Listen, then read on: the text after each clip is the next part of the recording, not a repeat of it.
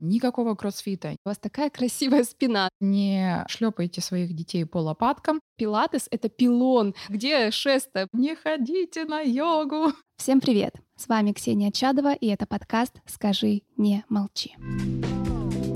Скажи, не молчи. Скажи, не молчи.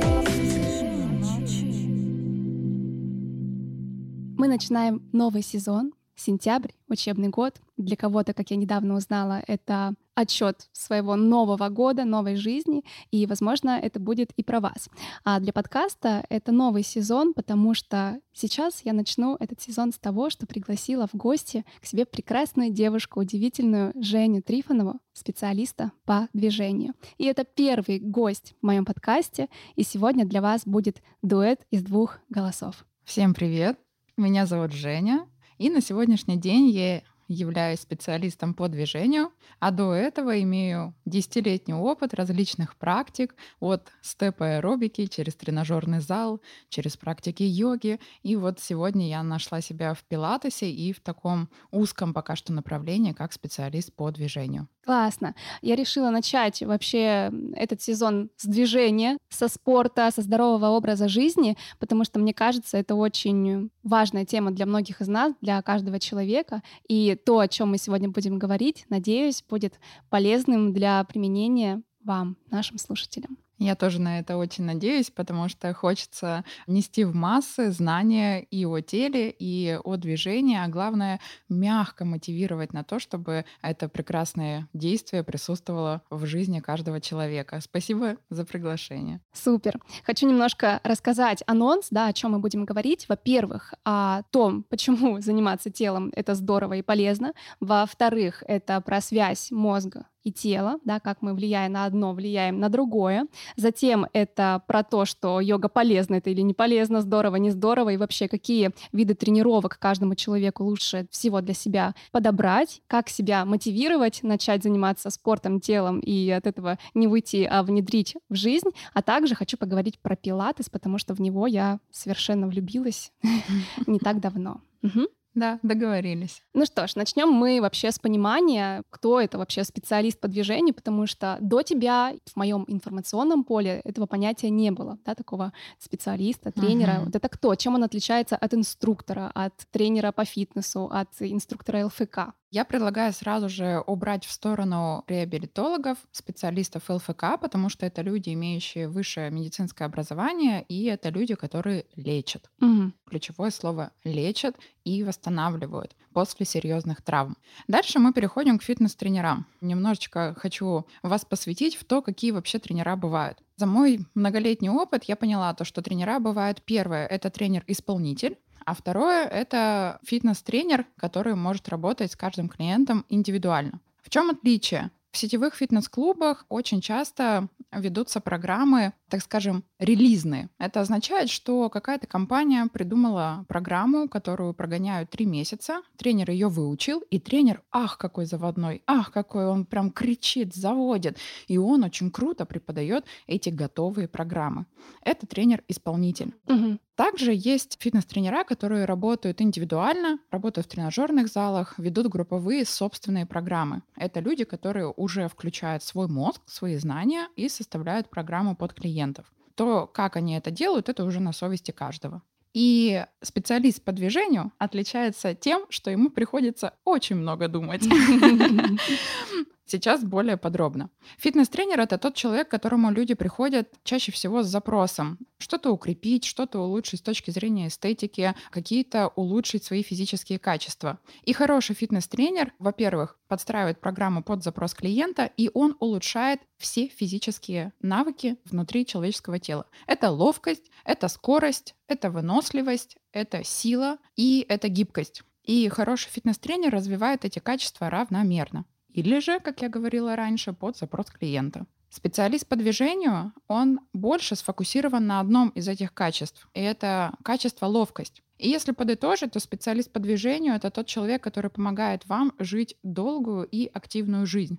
Это человек, который помогает вам жить без боли, помогает вам жить без дискомфорта, помогает рационально распределить нагрузку в теле, Ну, в общем, больше специалист по движению сфокусирован на задаче жить долгую, активную жизнь без боли, без дискомфорта, помогает развить нейропластичность и помогает сделать так, чтобы движения были энергоэкономичными, потому что, несмотря на то, что уже давным-давно мы с вами встали на ноги и приняли вертикальное положение, это до сих пор актуально. И опять же, несмотря на то, что все люди стремятся как можно больше потратить калорий, а мы такие, наоборот, давайте мы будем тратить меньше, чтобы больше питался наш головной мозг, тут такое, так скажем, да, существует противоречие, но в заключение что хочу сказать. Если вы поработаете со специалистом по движению, сделайте так, чтобы ваше тело оптимально двигалось, рационально, распределяло нагрузку равномерно, так, чтобы нигде в теле не скапливался стресс, то после этого хоть кроссфит, хоть баскетбол, хоть волейбол, хоть гири таскать и бегать с шинами, это будет прекрасно, потому что на ваше сбалансированное тело прекрасно ляжет любая нагрузка. Ого. Хм. А у меня был какой-то миф, что вообще эти тяжести, они неблагоприятные. Они неблагоприятные. Костей позвоночника. Они неблагоприятные, но... Но на прокачанное если... Нет, ну просто если человек очень хочет, я никогда его не буду отговаривать. Как мне говорят многие, Женя, кроссфит — это же плохо. А когда я только начинала погружаться в тему нервной системы головного мозга и анатомию более глубоко, я говорила, никакого кроссфита, никакой, там, не знаю, сверхнагрузки, никаких тренажерных залов. Я была очень категоричная, у меня был очень фанатичный период, но сейчас я понимаю, что если человек изначально себя выровнял, если он изначально узнал, понял свое тело, если он с ним на ты, то, пожалуйста, любая нагрузка. Это первое. А второе, вообще любое движение уже ура. Какое нравится. Здорово, поняла. У меня вопрос про тому вообще, что ты сделала для того, чтобы стать специалистом по движению. То есть кем быть, чему обучиться, чтобы стать специалистом по движению. Это очень здорово, что ты задала этот вопрос, он очень любопытный. Никто мне не выдавал сертификат, что я специалист по движению, это раз. Во-вторых, мне до сих пор боязно называть себя специалистом по движению, потому что человек, который обучает нас по всей России, грозит нам пальчиком и говорит, если вы будете все подряд писать в шапке своего профиля, что вы специалист по движению, это все на вашей совести. Поэтому я не ставлю в шапке профиля, что я специалист по движению. Да, я так себя называю в устных кругах, но стараюсь это нигде не писать. Во-первых, потому что у нас нет такой специальности. Если фитнес-тренер у нас в реестре уже внесена такая специальность, то специалист по движению нет. Это все с Америки, поскольку то, где я обучаюсь, это мировая школа Polestar Pilates. Там мы получаем знания, здесь мы обучаемся. И специалист по движению — это то, как назвали человека в Америке, опять же, да, там в Соединенных Штатах, который работает в связке с неврологом, с психологом и с диетологом. В идеале у меня должна быть команда. У меня хм. должен быть невролог, должен быть психолог и должен быть диетолог. Приходит к одному из нас, неважно к какому специалисту человек, с какой-то проблемой. И дальше мы уже решаем, с кем он будет работать и как он будет работать. Меня эта история очень сильно вдохновила, и я начала работать с неврологом в паре. Mm-hmm. Потому что, опять же, я не имею права лечить, назначать лечение. А невролог — это тот человек, с которым мы встречаемся, смотрим пациента, невролог смотрит его снимки, говорит, Жень, вот здесь нужно вот так, здесь вот так, здесь нужно эту мобилизацию, здесь эту мобилизацию. И я занимаюсь уже с человеком какое-то время, например, там 2-3 месяца. Потом смотрим, боль ушла, дискомфорт ушел, mm-hmm. что вообще произошло. То есть я, грубо говоря, тот человек, который сопровождает пациента от приема к приему. И надеюсь, что, как показывает практика от первого приема до выздоровления. Есть история с психологами, которые психотерапевты, которые понимают, что, во-первых, они склонны к психосоматике, точнее, одобряют эту еще на данный момент, по-моему, не науку, и они понимают, что, ага, зажата поясница, мы, значит, проработаем финансы, вопрос ответственности, контроля, а мы в этот момент будем работать с поясничным отделом там, с точки зрения двигательной функции. Точно так же с диетологом. Ну, то есть специалист по движению — это один из, так скажем, звеньев между этими специалистами. Человек, когда сталкивается с проблемами в теле, он приходит к одному из этих специалистов и уже дальше он может и ко мне прийти. Так часто бывает. Ко мне приходит, и я говорю, нет, через невролога. Mm. Звоню, mm-hmm. Евгений Игоревич, давайте договоримся о встрече. Мы с ним встречаемся, смотрим снимки, и дальше уже думаем, что с этим делать. В заключение, на сегодняшний день в России нет такой специальности, и специалист по движению — это всего лишь, так скажем, специальность, которая пришла к нам вот из-за рубежа. Ты в Москве этому обучалась? Я обучалась этому в Москве. Любой человек, если хочет, может э, обучиться в этой школе. Если хочет, он может защититься на международный сертификат. Угу. Вообще это школа... Это Полстар Вообще это Полстар Пилатес. Это школа Пилатеса. Нами всеми любимая Елена Волкова, просто гуру Пилатеса и все, что связано с движением. И э, можно там обучиться, защититься на международный сертификат, можно остаться в рамках пилатеса, а можно пойти глубже. Специалист по движению отличается от тренера тем, что он должен углубиться в работу нервной системы, головного мозга, ну, упускаем mm-hmm. моментом анатомии и биомеханики, то есть у него просто чуть-чуть должен быть побольше знаний и умение анализировать и строить стратегии. Мне это дается тяжело, я пошла в то, что мне тяжело, потому что я уже попробовала все, и вот на данный момент выхожу на новый уровень, учусь этому, ну и буду еще очень долго этому учиться. На самом деле я тебе благодарна за твою рекомендацию, потому что благодаря тебе, собственно, у меня открылся мир пилатеса, угу. и это удивительно, потому что я в своей жизни я бы хотела заниматься телом, спортом, тренировками, но я никак не могла найти то занятие, такую тренировку, которая бы меня воодушевляла, мне было бы в ней приятно в процессе, мне был бы интересен и виден, заметен результат, но почему-то все время я натыкалась на какое-то сопротивление, мне то не хотелось идти, потом у меня все болело, то мне не нравился процесс, то тренер. В общем, все время было что-то, что меня отталкивало, и я не ходила никуда продолжительное время уже очень-очень давно. У меня был э, опыт э, танцев, да, и вот тогда я понимала свое тело на тот момент лучше всего с точки зрения движения, и так, чтобы заниматься телом с точки зрения спорта, этого как-то вот уже в сознательном возрасте не было. И я испробовала кинезиотерапию, несколько ходила циклов туда. И когда уже попросила у тебя кого-то порекомендовать, подскажи мне, кто в Екатеринбурге есть, да, ты подсказала мне Михаила, по-моему, угу. и студию Пилатеса. И когда я туда пришла, я поняла, что вот это мое место. Во-первых, мне нравится, как там все выглядит, красивые, вообще потрясающего телосложения образования, специалисты, и на кого ни глянем, они воодушевляют. Ты смотришь и понимаешь, что хочешь так же. Я в итоге проходила на индивидуальный курс по пилатесу. И у меня девушка тренер, и она с такой красивой спиной ходила, что я смотрела и вслух ей говорила, Наталья, у вас такая красивая спина. Ну, то есть я смотрю и применяю это на себя. И сам пилатес по форме, по содержанию занятия меня полностью удовлетворил, и я всегда какой-то такой окрыленный оттуда выходила и поняла, что наконец-то я во что-то приобрела такое, из чего мне не хочется выходить и уходить. Хотя, когда иногда выкладывала сторис с э, занятий, все ожидали, что пилатес — это пилон. Ну, то есть как будто бы я хожу на пилон и не понимают, где шест почему никаких таких сторис нет. Я говорю, ребята, это немножко другое, вы не в курсе. Серьезно, такой mm-hmm. стереотип еще mm-hmm. существует. Ужас, сколько нам еще нужно вообще в мир нести знаний и визуализации. Mm-hmm. Работы много. Да. Я очень рада, что ты нашла занятие себе по душе, это очень здорово. На пилатесе отдыхает не только твое тело, но и также твоя нервная система перезагружается. Это потрясающе. И все, кто будет нас сегодня слушать и захотят заниматься пилатесом, я хочу вас заранее предупредить о том, что школы пилатеса, они бывают разными. Жил на свете такой Джозеф Пилатес, он пропагандировал данный стиль, в Нью-Йорке открыл свою школу, и он первое время тренировал исключительно танцоров танцоры балета, и у него была достаточно серьезная нагрузка. И дальше, после того, как Джозеф умер, его ученики распределились на несколько групп и открыли разные свои школы. И если вы хотите пилатес, который именно о нервной системе, о работе головного мозга, о том, как восстановить свое тело, так скажем, вернуть к базовым настройкам, сбалансировать его и сделать свои движения рациональными, энергоэкономичными, то посмотрите, где учился ваш тренер. Если это Пол Стар пилатес, супер.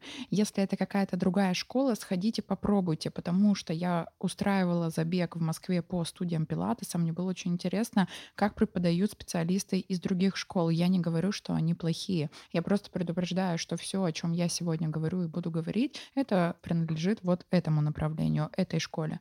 А все, что другие направления, там немножечко будет более грубая, в хорошем смысле слова нагрузка, что это будет нагрузка, это будет силовая нагрузка. Mm-hmm. Поэтому вдруг вы пойдете в студию Пилатеса и такие, ой, а мне Женя не об этом рассказывала с Ксюшей, то посмотрите, откуда тренер. Но в каждом городе России есть специалисты школы Полстар Пилатес. Их можно посмотреть в реестре, либо посмотреть в ближайшей студии Пилатеса, просто поинтересоваться, где обучался ваш педагог. А с какими вообще проблемами, запросами, задачами можно обратиться к Пилатесу, к специалисту по движению? Да? Какие-то вообще чаще всего топ-3-4 запросов, которые можно решить? Первое — это зажимы в теле. Допустим, мужчины в основном приходят с зажимами в области шеи, как будто бы уже даже лицо стягивает плечи. Все приходят с болями. Честно скажу, мы не лечим, но мы проводим такую манипуляцию словом боль. Это не очень хорошо, но а как по-другому? Потому что люди понимают, ага, у меня болит поясница, куда бы мне пойти? Они идут к врачу, потом идут туда, сдавать МРТ, ничего МРТ не показывает, а всего лишь-то нужно было несколько занятий провести, и все было бы супер. А если мы специалисты специалисты не будем употреблять слово боль и говорить, а мы вас выровняем то к нам не пойдут те, кому мы можем помочь. Это зажимы, различные блоки в теле. Если это необходимо, мы подключаем невролога, психотерапевта. Кстати, интересный случай. У меня были в практике, у человека что-то болит, он ко мне приходит, мы занимаемся, занимаемся, но ничего не проходит никак. Обращаемся к психотерапевту. Приходим к психотерапевту, он назначает нам медикаменты, он назначает нам какие-то практики, сеансы, и у человека все проходит. Угу. То есть об этом тоже нужно понимать. Может быть, вам интересно, да, попозже как-то об этом более подробно поговорить. Дальше, второй запрос. Приходят люди, которые давно ничем вообще не занимались и очень хотят чем-то начать Это заниматься. Я. Да. Они потому что хотят такую нагрузку, как и ты сказала, от которой не хочется убежать, чтобы это было в удовольствие, чтобы это было легко и от простого к сложному. Это второй момент. Это два основных. Это те, кто боль, дискомфорт, те, у кого есть уже какие-то противопоказания, ну, допустим, отнесем их в отдельную категорию. И третье — это те, кто давно ничем не занимались и очень хотят начать двигаться и что-то вообще делать со своим телом. И ведь есть очень много вариантов, куда можно пойти. Вообще мир движения, он очень большой. Да. И я знаю, что ты проделала большой путь, да, и у тебя была и йога в гамаках, на которую я к тебе с большой любовью ходила еще здесь, в Екатеринбурге. Можешь сейчас рассказать, да, уже оглядываясь назад, ты попробовала очень много, можешь их так через запятую перечислить угу. и прокомментировать мне про йогу. Я все чаще слышала последние года три о том, что йога, я говорю не про йогу в гамаках, именно классическую йогу, тоже не знаю, про какую конкретно из разветвлений сказать, что она деструктивна для тела, что очень много потом инструкторов по йоге, их приводят к специалистам по движению, да, в пилатес, к реабилитологу, uh-huh, чтобы uh-huh. их восстановить. Вот как у тебя с этой информацией по йоге, что ты могла бы сказать? Хорошо, что мы сегодня с тобой разговариваем на эту тему, а не год-полтора назад, когда я бегала и кричала «Не ходите на йогу!» Ну, опять же, это вот мой фанатичный период, а вполне имеет место быть. Я прошла, повторюсь, от групповых различных программ через тренажерный зал, различные веселые программы, заводные типа зумбы, и дальше пошла в йогу. И на йога тичера я училась достаточно долго, больше года. Я выбрала такое образование, ну прям дотошное, где мы сдавали экзамены по санскриту, мы Ого. сдавали экзамены по анатомии, мы сдавали экзамены по собственному исполнению, по отстройкам практика проведения урока, философию и еще какую-то дисциплину я забыла. Но суть понятна, очень плотное обучение. И я столько времени на это потратила. Я со слезами на глазах еще тогда сдавала анатомию, потому что почему-то нас учили таким деталям анатомии, там как работают почки, все сосуды, вот все-все-все прям очень детально. И я думала, здорово, конечно, но как бы как, как я это буду йога-преподаватель mm-hmm. успеет это все да, применять в своей практике.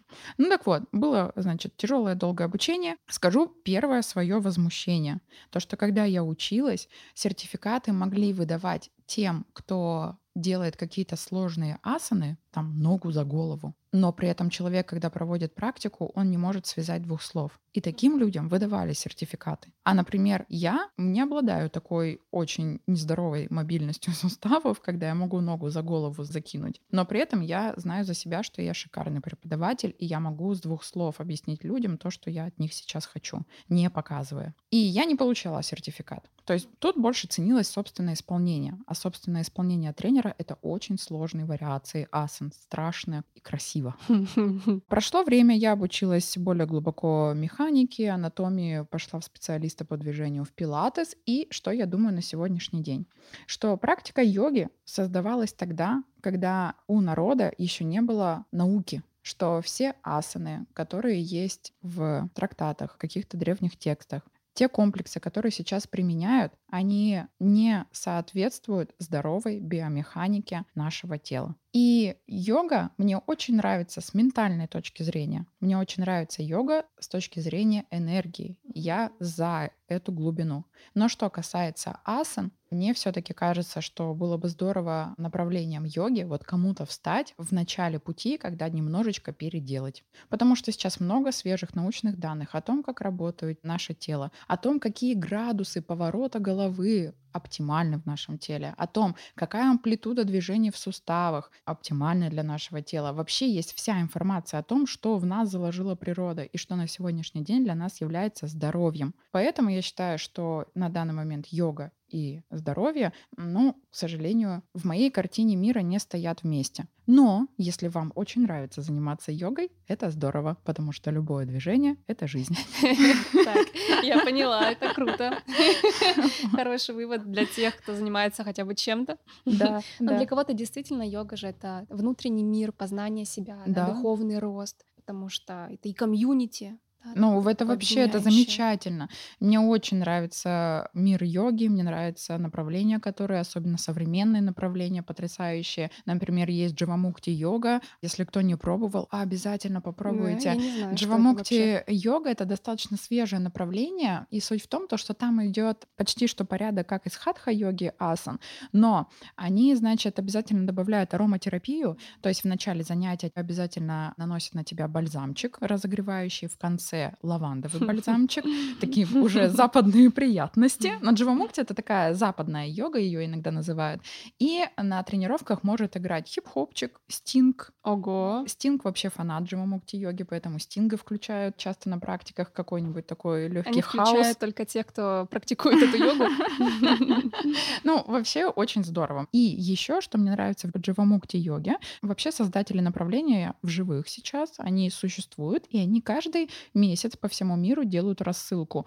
В этом месяце мы говорим про это. Ну, например, mm-hmm. про экологию. Mm-hmm. В этот месяц мы говорим про милосердие. Поем мантры, касающиеся милосердия. В этом месяце такая-то тема. И тренерам, преподавателям дают задание, что они за занятие два раза голосом проговаривают какую-то, ну, мудрость, можно так сказать. И ты при этом еще, получается, развиваешься, при этом изнутри, обогащаешь свой внутренний мир и даже сам для себя задаешь такую такую тему, ага, ну в этом месяце буду на это обращать внимание. Это потрясающе. Я считаю, что это на сегодня очень самодостаточное, целостное направление. Вот, рекомендую. Скажи,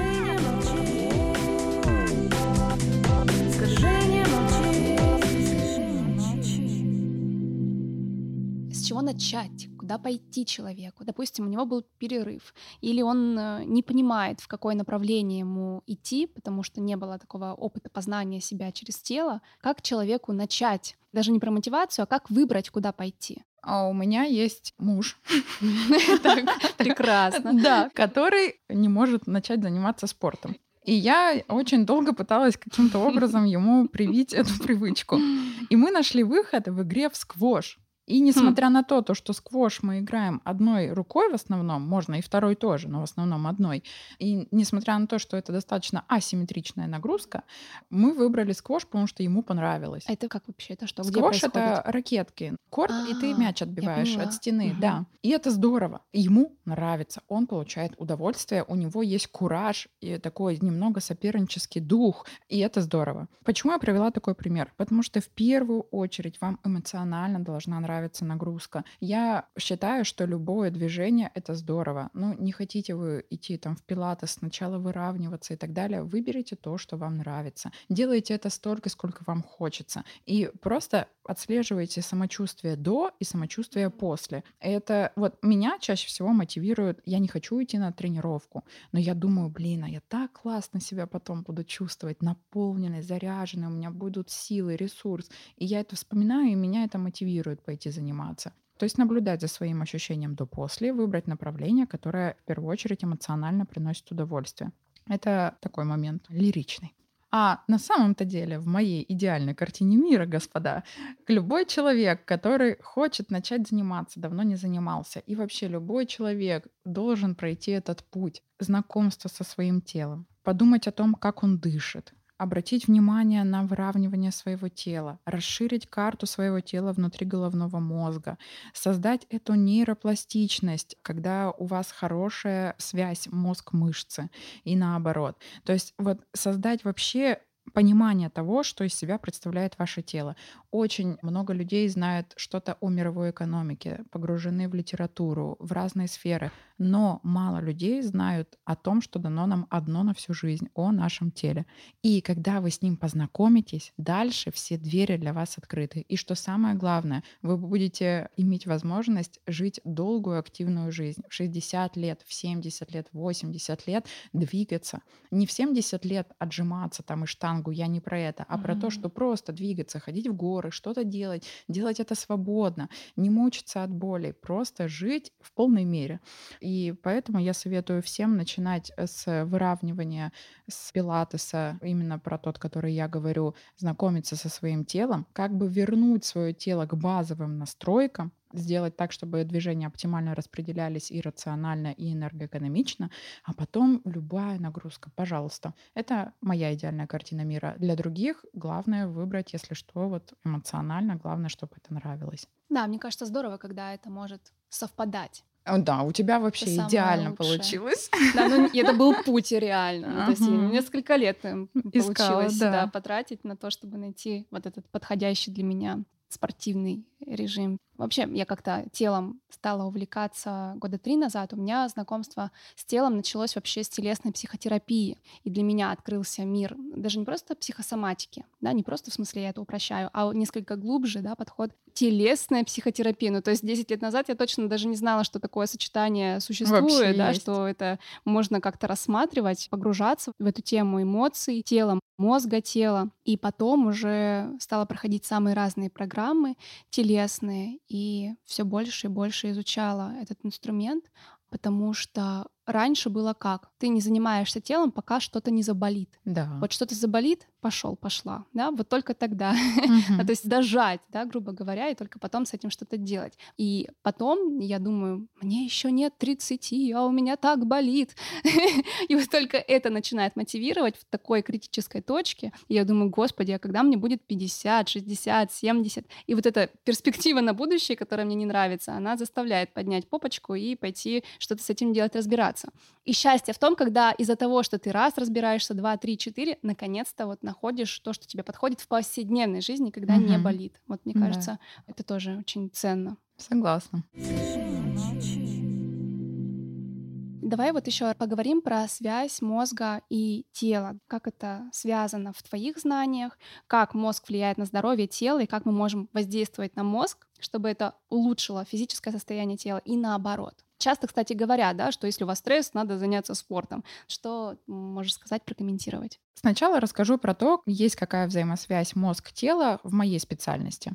Люди, когда спрашивают меня, Женя, я к тебе приду на занятие, вот у меня здесь зажато, здесь болит, ну и так постоянно какая-то тяжесть в теле. Что мы будем с этим делать? Рассказываю. Наш головной мозг можно поделить на две основные части. Это древняя часть мозга и новая часть мозга. Древняя часть мозга называется рептильный мозг. И это часть мозга, которая отвечает за все, что у нас происходит на автоматизме бессознательно. Наши рефлексы, наши какие-то автоматические реакции, как и в поведении, так и в двигательной функции. А новая кора головного мозга — это все то, что у нас речь, мыслительные процессы, все, что мы делаем сознательно. И вот все наши движения, они происходят бессознательно. Мы сейчас с тобой сидим, не думая, как мы это делаем. Мы с тобой возьмем сейчас кружку, не подумав, как мы это будем делать, жестикулируем и так далее.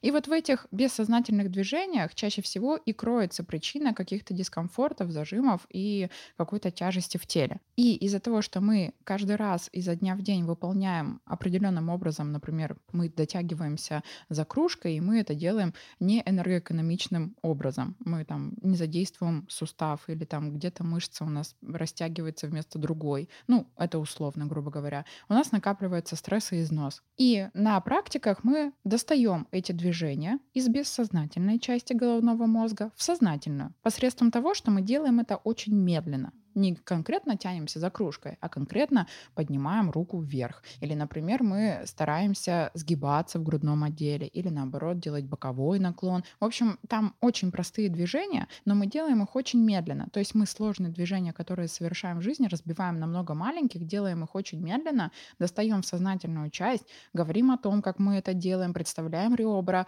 представляем позвонки, представляем, как двигается тазобедренный сустав, визуализируем его, мы рисуем и расширяем карту головного мозга и перерабатываем это движение. После чего, после какого-то периода практик, мы обратно, не так, что «а теперь, Ксюша, мы с тобой загружаем обратно». Нет, из-за того, что мы регулярно делаем вот так вот медленно, переобучаемся этому движению, оно само у нас как бы будет уже автоматически выполняться. То есть мы уже автоматом делаем, ага, ребра расширились, да, вдох, нижние ребра расширяются, повторяем, повторяем, повторяем, и это становится нашим новым автоматизмом. То есть мы сознательно сначала пытались изменить паттерн нашего дыхания, например, а потом мы стали уже так дышать. И это означает, что мы уже загрузили это как бы в рептильную часть мозга, в древнюю часть мозга, и это стало частью нас. И вот так вот мы маленькие движения прорабатываем и постепенно их перезагружаем, перезаписываем, и они становятся уже нашими новыми автоматизмами. И таким образом все наше тело начинает двигаться слаженно. Нагрузка распределяется равномерно и симметрично, насколько это возможно можно и так далее. То есть мы становимся более эффективными в движении. Это то, как вот мы работаем в нашей сфере.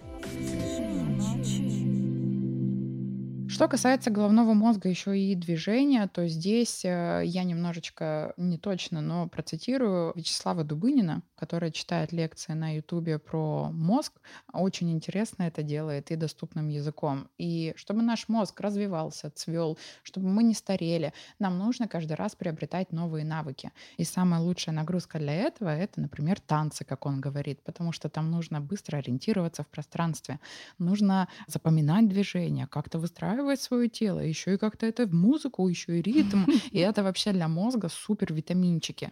И вот всегда нужно удивлять свой мозг, всегда какие-то создавать новые нейронные связи, двигаться разнообразно, пробовать разную нагрузку, ну и не только. Мы и про знания, и про досуг какой-то здесь уже говорим, и так далее. В общем, если что, про мозг можно отдельно послушать, а более подробно именно с точки зрения своей специальности я вот рассказала. А почему стресс уменьшается, если мы занимаемся телом и даем какую-то физическую нагрузку? Во-первых, потому что во время занятий самое элементарное мы обращаем внимание на свое дыхание. А когда мы обращаем внимание на свое дыхание, то наша нервная система переходит из одного режима в другой. У нас есть два основных режима работы нервной системы. Это симпатическая и парасимпатическая. Одна из них отвечает за «бей, беги и достигай», а другая отвечает за «спи, кушай, размножайся». Вот. И когда мы обращаем внимание на свое дыхание, то чаще всего мы переключаемся на отдых, мы переключаемся на тот режим, когда мы в спокойствии.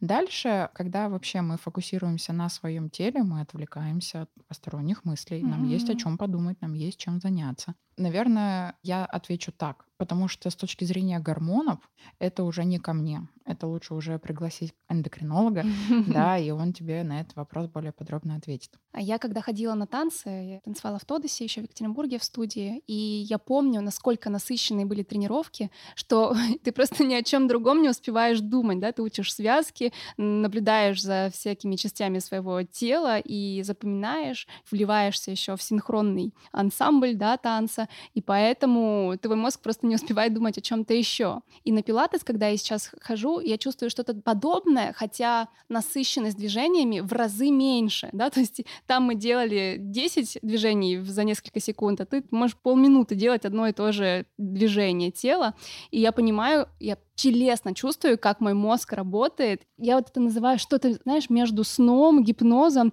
и ультраконцентрацией. Вот что-то такое я испытываю и абсолютно нахожусь в голосе инструктора и в своем теле, что тоже любопытно и интересно что никакая другая мысль просто не просачивается. Это очень здорово, что у тебя есть такой навык, потому что с многими, кто ко мне приходит, нам приходится первое время только учиться отвлекаться. Mm.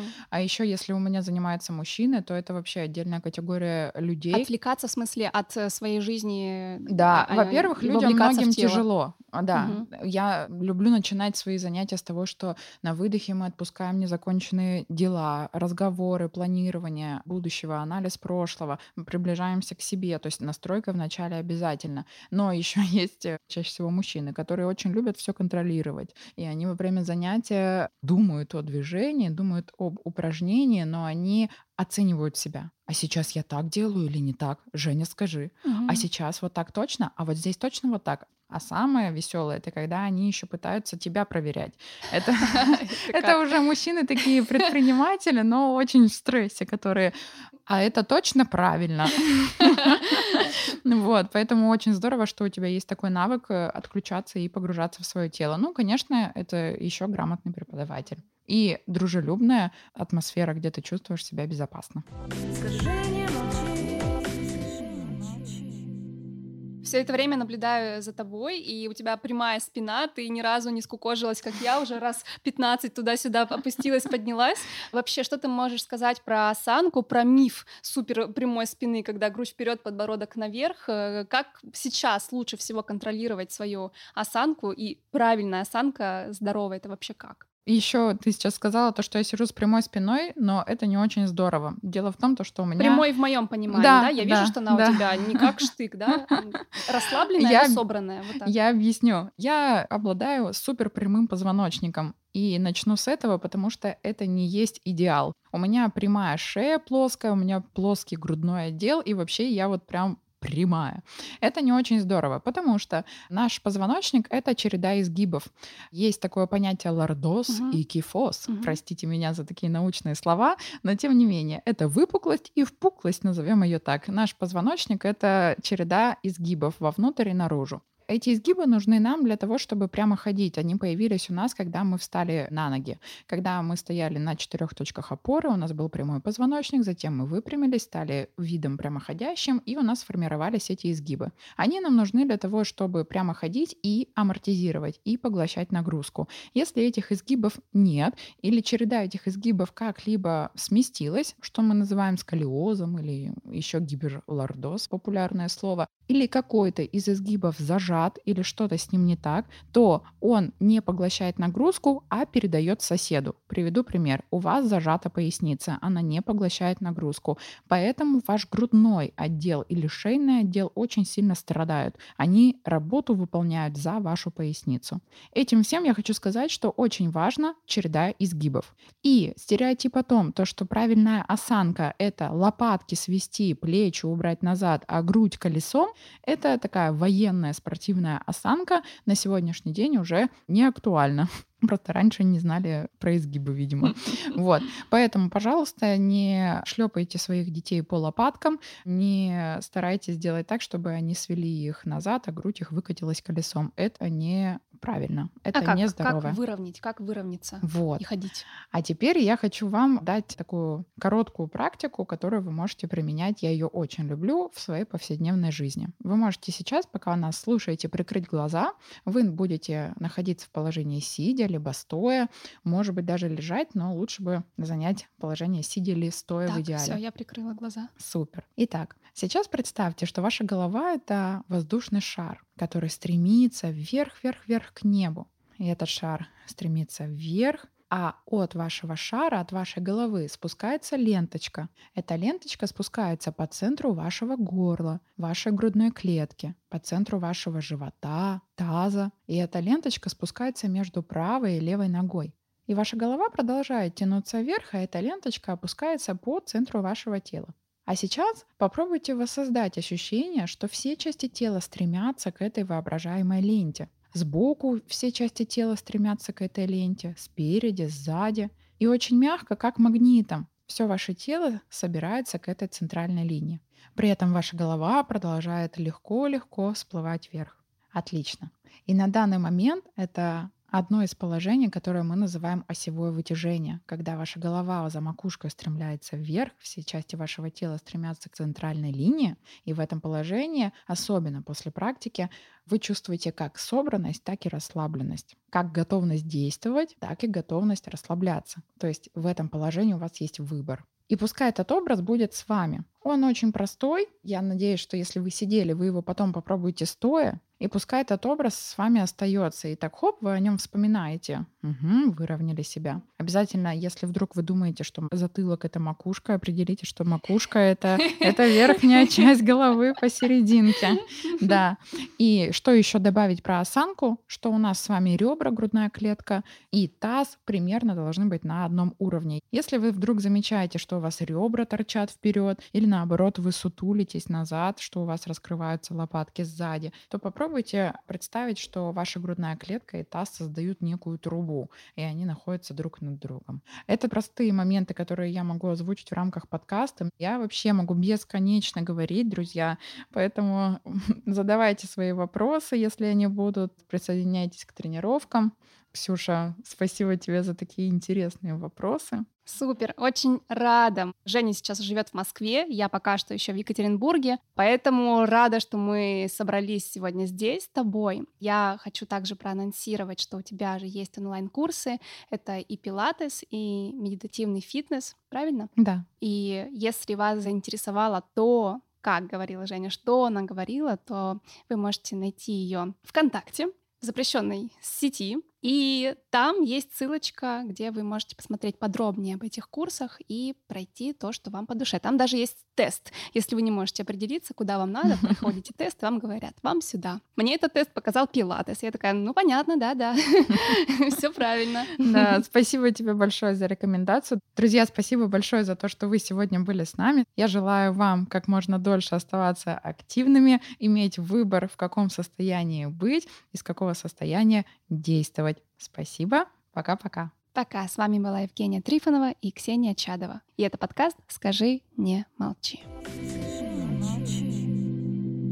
Хочу вас поблагодарить за то, что наконец-то на Яндекс Музыке мы собрали с вами больше 100 сердец, и теперь их там уже больше 135. Теперь я буду подавать заявку на продвижение. Спасибо, что голосуете, ставите сердечки, делаете звездочки, оставляете комментарии. Это всегда меня очень радует. Так я вижу и слышу, что вам нравится, и это моя связь с вами. Всем хорошего дня. Пока. Скажи